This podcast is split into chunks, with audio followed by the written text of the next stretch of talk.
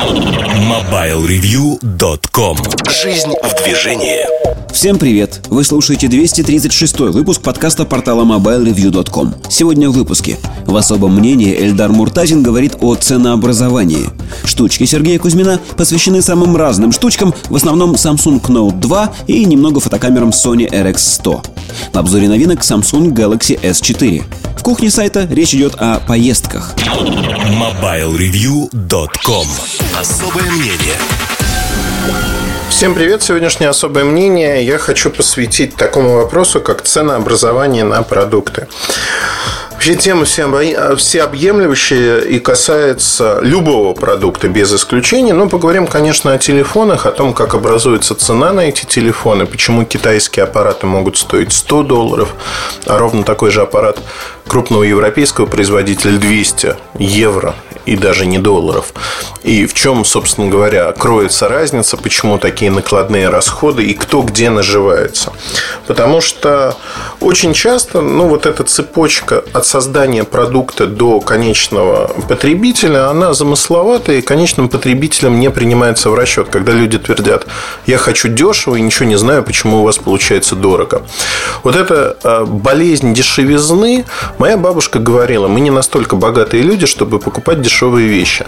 Мне это запомнилось, наверное, поэтому я стараюсь покупать вещи дорогие, но дорогие не просто, знаете, там люксовые вещи, потому что здесь вот такую финтифлюшку прибавили, поэтому она стоит 100 миллионов. Нет. Я стараюсь выбирать вещи по соотношению цена-качество максимально насыщенные функциями, но при этом, в общем-то, оптимальные для меня. Иногда отказываюсь от функций, потому что понимаю, что они бесполезны. Ну, например, э, для меня, выбирая там тостер, таймер по запуску утром совершенно вещь бесполезная в силу того, что я не хочу класть э, кусочки хлеба на ночь в этот тостер. Ну, он просто заветривается. Почему бы ему не полежать в хлебнице, что называется? Ну, так давайте посмотрим вообще, как рождается цена на продукт, тот или иной, на примере телефонов. И дальше мы попробуем понять, Почему мы платим те или иные деньги за бренды, и китайцы стоят на этом, ну или не китайцы, а кто-то стоит на этом фоне дешевле. Рождается идея продукта некого, и в конструкторском бюро дизайн-бюро компании начинают создавать этот продукт. Это первые инвестиции в продукт, которые стоят не очень много. Люди получают зарплату, то есть есть некий офис, дизайнеры, инженеры, разработчики. Они получают зарплату и на круг. Это первые вложения в телефон, назовем это так.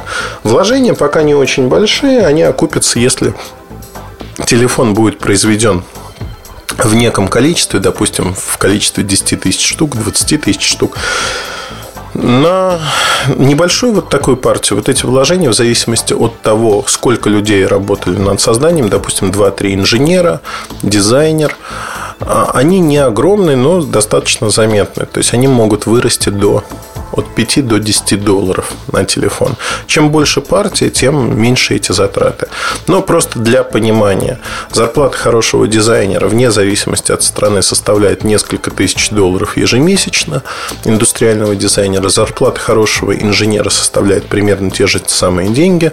То есть мы выходим легко на сумму в 6-15 тысяч долларов минимум ежемесячно, которые надо потратить людям на создание телефона. Это прямые расходы. Как правило, создание телефона занимает от 3 до 6 месяцев. То есть уже от 45 до 90 тысяч долларов мы должны записать в минус. Это те деньги, которые войдут в стоимость продукта. Это минимальные деньги.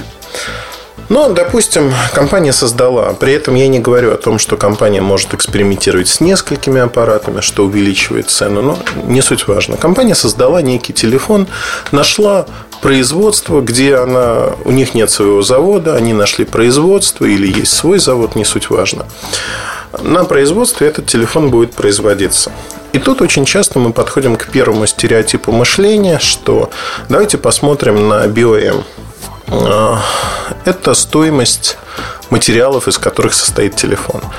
Очень часто аналитические исследовательские компании берут флагманские продукты, разбирают их и говорят, ага, вот стоимость производства этого телефона она столько-то, стоимость компонентов столько-то, и получается, что флагман, который стоит на прилавке 600-700 долларов, в стоимости материалов не превышает 200-250 долларов. Ну, например, это история там айфона.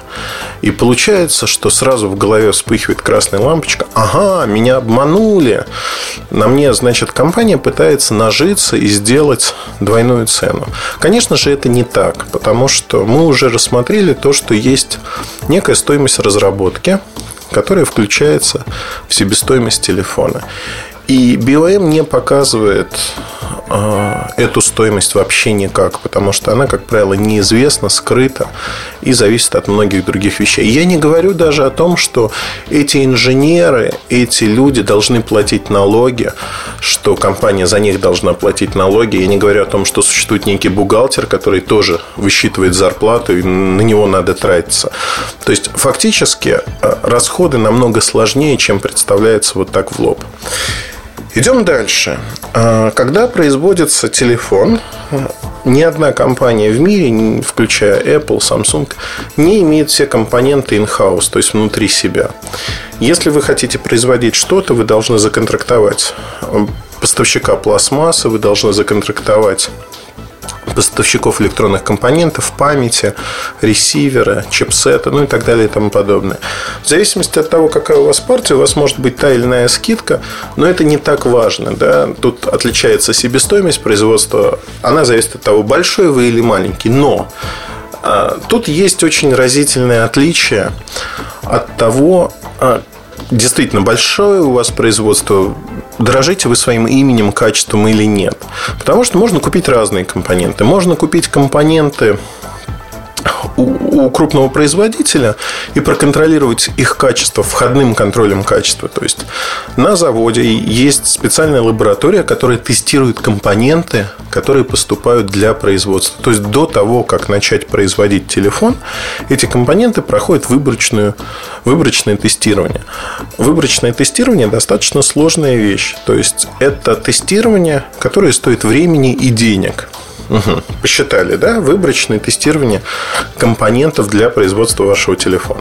То есть это тоже накладывает отпечаток на себестоимость. Либо мы имеем дело с маленькой фабрикой, чуть ли не ручной сборкой, где компоненты могут прийти любыми и выборочного тестирования на входе, то есть контроля качества на входе компонентов просто не существует. И вам могут подсунуть все, что угодно.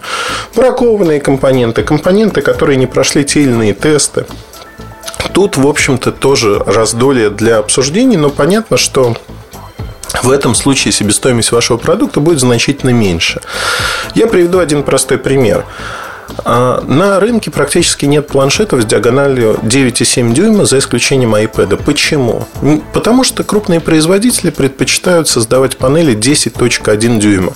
Для них это удобнее с точки зрения производства именно панелей. Не потому, что Apple запатентовал эту технологию или размер. Нет. Для производителей панелей выгоднее производить 10.1.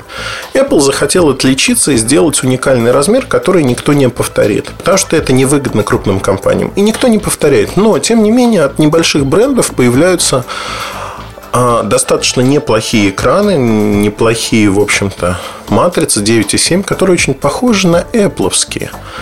Это отбраковка. Вот входной контроль качества у тех производителей, кто делает панели для Apple, отбраковывает некоторые панели. Их достаточно, ну, относительно много. То есть, можно произвести те самые 10-20 тысяч аппаратов.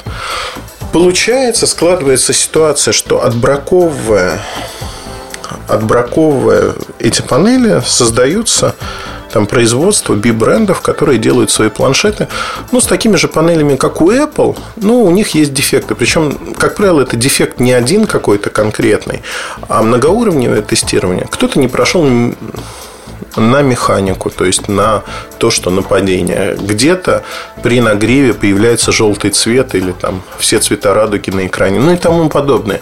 Как правило, отличить это без специального тестирования глазками практически невозможно, и многие пользователи с этим не сталкиваются. Бибренды поэтому и используют такие компоненты. Рынок, вторичный рынок компонентов, которые не подошли крупным производителям и прошли отбраковку, то есть фактически они не хороши для крупного производителя, они отбракованы. Они продаются с неким дисконтом. И, конечно же, входного контроля качества для таких продуктов просто нету маленький производитель их берет и использует как есть. То есть это тоже сказывается на цене продукта. И когда вы покупаете продукт от крупной компании, предполагается, что эта компания снизила, максимально снизила уровень возможного брака. Бывает всякое, да? Бывает брак конструкции самой. Но по компонентам компании стараются, пытаются снизить этот уровень брака и прикладывают для этого огромные усилия. Значит, едем дальше. Эм, запомнили, что на заводе есть входной контроль качества, который сказывается на цене. Дальше, производство. На производстве все зависит от себестоимости производства, как много людей работает, насколько автоматизированное производство. При этом в зависимости от того, насколько это производство автоматизировано или не автоматизировано, отличается качество продукции и выход годной продукции. То есть, если на конвейере кто-то косячит, то выход годной продукции сократится. Потому что какой-то один человек неправильно устанавливает что-то в телефон, неправильно крепит его, например. И получается ситуация, когда вот это не, неправильный этот крепеж, он сказывается на годной продукции. И здесь мы сталкиваемся с тем, сама компания находит эту проблему или нет? Как она может найти? А, найти можно очень просто. Это контроль годной продукции. Причем контроль годной продукции, он многоуровневый на хороших предприятиях. Это тоже стоит денег. То есть, фактически, многоуровневый контроль. Есть линия СМТ, то есть сборки плат с электроникой для тех самых телефонов. А, итоговая продукция должна проверяться, насколько паяет правильно, насколько нет микротрещин и тому подобных вещей. Рентгеновскими установками, самыми настоящими, проверяют выборочно платы. Дальше, когда идет уже годная продукция, она проверяется людьми и проверяется на всевозможных, а, всевозможных камерах. Это термокамеры, это камера влажности, это тесты нападения, это тесты нападения металлических шариков на экран. Огромное количество таких тестов. Они все занимают время. Это время работы аккумулятора в разных условиях при разной температуре. Они все занимают искусственное старение, ну, то есть я могу перечислять очень много. И все эти тесты занимают большое число времени. Это фактически расходы, когда берется энное количество аппаратов из партии уже произведенных. И, конечно же, они фактически убиваются, они дальше никуда не идут. Все это сказывается на стоимости продукта и распределяется между всей партией, которая идет уже в продажу. Дальше мы получаем некую себестоимость продукта, которая отличается от стоимости материалов, причем отличается, как правило, в большую сторону. Ну, допустим, если берем тот же iPhone флагман, а себестоимость у него условно 250 долларов это себестоимость материалов. Вот стоимость разработки, стоимость тестирования на заводе и тому подобных вещей, она может вырасти с 250 до ну, iPhone массовый продукт до 275 долларов. У других производителей не таких массовых би-брендов, маленьких компаний. А, конечно же, она выше. То есть они менее эффективны, потому что они не такие массовые. Эта стоимость может вырасти до 300 долларов за такой же аппарат. Дальше как бы этот аппарат идет на рынок. На рынок операторам или в торговые сети, или в лавочку на электронном рынке. И здесь возникает вопрос, что производитель должен на этом аппарате заработать и дать заработать другим, иначе он будет неинтересен. Каким образом, ну, на примере России, формируется некая оптовая цена. Оптовая цена – это цена завода, например, вот те самые 300 долларов, к которым прибавляется стоимость налогов и тому подобных вещей при доставке товара, логистики из одной страны в другую. В нашем случае 5% это таможенный налог на аппарат. Не плюсуется, отдельно высчитывается 18%, это НДС. И отдельно около 2% это стоимость доставки товара из другой страны. То есть совокупно мы получаем около 27%, то есть почти треть то, что э, на цену, которую отпускает завод, мы получаем стоимость. При этом 300 это была себестоимость. Завод производству хочет тоже заработать деньги. Как правило, это около 10%. То есть отпускная цена завода минимальная. Она составляет 330 долларов. И на них уже накручивается 27%. То есть треть. Если мы посчитаем, треть это ну, около 100 долларов, если именно 27% считать. Итого получается, что 430 долларов – это цена этого продукта, которая получается здесь по прилету на складе в России. Что происходит дальше с этой ценой? И почему многие возмущаются, глядят и говорят, а, там себестоимость 200 долларов материалов, а нам продают его за 600-700.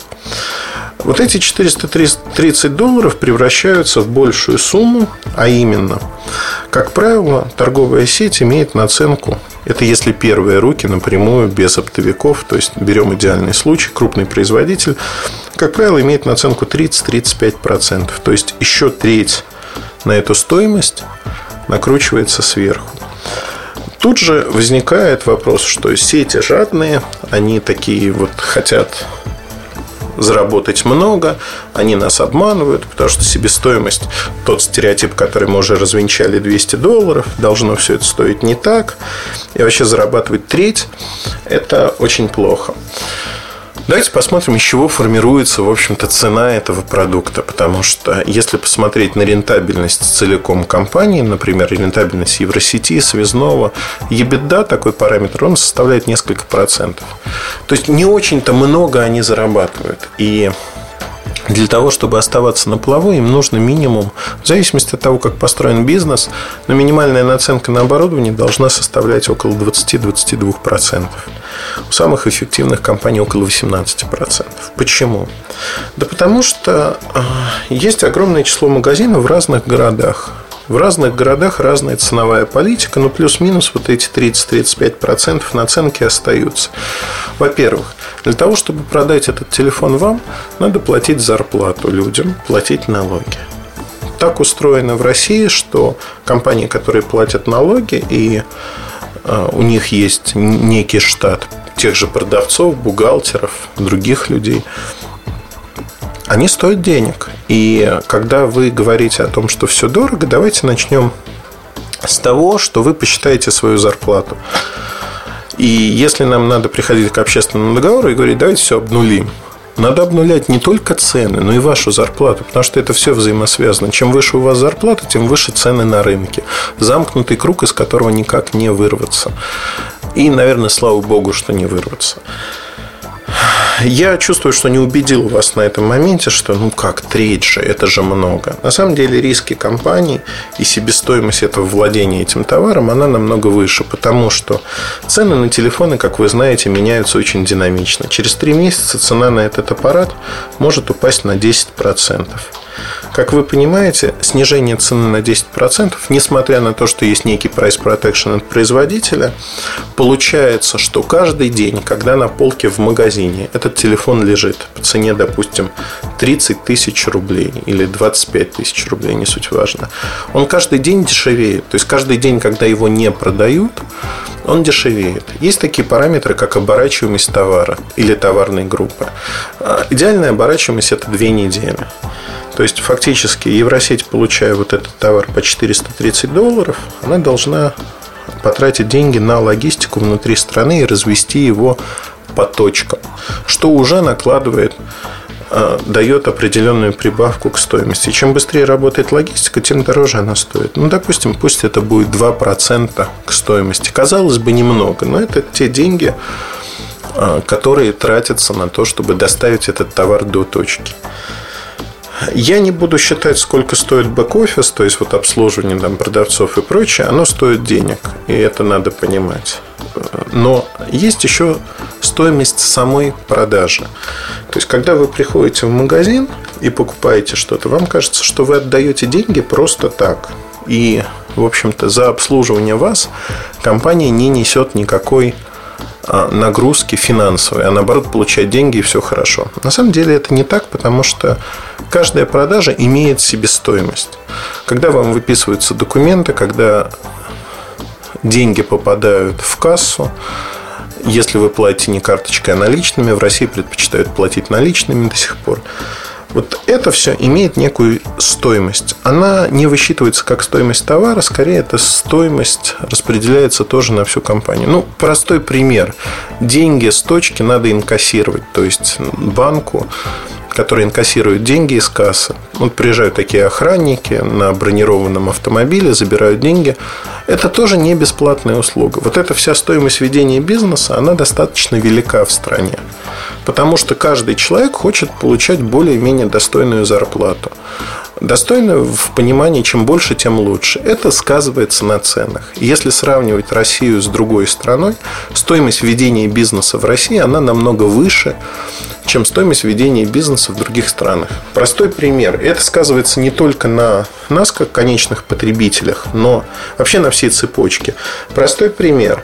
Оптовая стоимость оборудования того самого телефона, вот эти 430 долларов, которые мы расписали для Европы, это европейская реальная цена 430 долларов завода. А, ну, плюс-минус с учетом налогов, там 330 долларов завода. Так вот, в России за счет НДС 18,5% и логистики она 430 долларов, но в реальности разница еще больше, потому что любое представительство компании платит деньги своим сотрудникам здесь, в России. Соответственно, цена с завода будет уже не 330 долларов, а, как правило, 380-400 долларов. То есть они свои риски стоимость зарплат, стоимость ведения бизнеса в России, аренды помещений тех же, которые безбожно задраны, офисных помещений, торговых помещений, они закладывают в эти деньги. То же самое делает Евросеть, Связной и другие компании. То есть, по сути, мы получаем э, картинку, при которой вся ситуация в стране, макроэкономика уже, не микроэкономика, она влияет на себестоимость товара на полке. От этого никуда не деться. Я надеюсь, что я подробно рассказал, как это происходит. Просто я хочу дать еще буквально несколько штрихов к этой истории, чтобы понимать разницу между там, китайскими подделками и там, оригинальным айфоном. Помимо контроля качества входного-выходного, и раз, разности компонентов, да, можно создать примерно такой же продукт. Вы можете зайти на канал YouTube и посмотреть ролики про поддельные iPhone. Там достаточно подробно все рассказано. В чем проблема? Проблема заключается в том, что никакого контроля не только выходного качества, но вредности, безвредности этих аппаратов. Никто не тратится на сертификацию. Если в Европе есть сертификация продукции по ряду параметров, по которым они должны соответствовать, например, отсутствие свинца, Свинец вредный а металл, он должен отсутствовать в продуктах, то есть без свинцовая пайка. В этих продуктах свинец есть. То есть они вредны для окружающей среды. Уровень излучения. Есть нормативы, которые регулируют этот уровень излучения китайских телефонах, поверьте, у них просто нет даже оборудования, я имею в виду вот китайские телефоны с рынков, которым они могут замерить этот уровень излучения, что-то сделать. Они просто не парятся на эту тему, потому что они собирают и продают дешево. Надо собрать дешево, как можно дешевле, и продать как можно больше. Такого оборудования у них нету. Но они не парятся на эту тему. То есть вот эта разница, она тоже очень ощутима. Эти штрихи, они меняют наше представление о мире. Если говорить не о телекоме, например, а о более понятных материях для каждого живущего человека, возьмем подгузники. Это моя любимая тема. Почему подгузники японских компаний они стоят так дорого. Не только потому, что Япония далеко, а потому, что и на родном рынке они стоят достаточно дорого. Японцы очень заморочены на здоровье детей. Это, в хорошем смысле этого слова. И они создали одни из лучших а, массовых продуктов, подгузники, которые гипоаллергенные, которые ну, вот в своем классе они выигрывают всех. И берем европейские, американские компании, их продукт несколько хуже. теперь берем ситуацию, когда кто-то пытается подделать такие подгузники, китайцы в частности. Они делают такую же упаковку и штампуют туда некое производство, как они это видят, там силикогелем наполняют подгузники. Они это не высокие технологии, это не дышащие подгузники гипоаллергенные. Это просто некий материал, который абсорбирует воду, мочу. Все. Больше ничего не происходит. И здесь мы натыкаемся на очень интересную вещь, что в таких подгузниках поддельных ребенок моментально преет, а прелости появляются. Ну, все плохо, да? И вы это видите моментально. Для вас, знаете, вот как, как говорится, вред понятен, цена не играет уже роли. И вы, конечно же, выберете хороший продукт для своего ребенка. С едой вот такие же примеры можно привести. Один раз отравитесь, второй раз покупать не будете. С телефонами не все так просто, потому что вот этот вред возможный, он не виден моментально, он не проявляется так, что, о, щелкнули пальцами, и моментально, ага, у нас вот, вот, вот так этого не видно. Это, наверное, плохо, но с другой стороны, надо, если вы думающий человек, надо задуматься, откуда низкая цена. Чудес не бывает. Бесплатный сыр в мышеловке. Всегда, если есть какие-то проблемы, изъяны, а, возникает низкая цена. Ну, либо стоки сливают, да, но опять-таки стоки крупного производителя и стоки неизвестной no-name компании – это совершенно разные вещи. И вам надо ориентироваться на это, то есть понимать, что в одном случае вы действительно можете получить выгодную покупку, а в другом случае вы получите головную боль, причем которая проявится, дай бог, не сразу, а через какое-то время. Вот попытался рассказать о том, как все это происходит. Надеюсь, рассказал подробно, хорошо.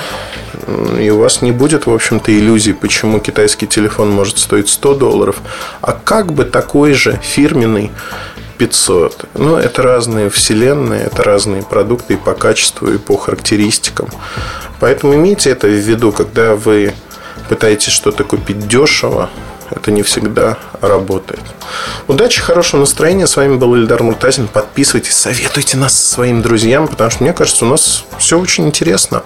Пока-пока. Удачи. MobileReview.com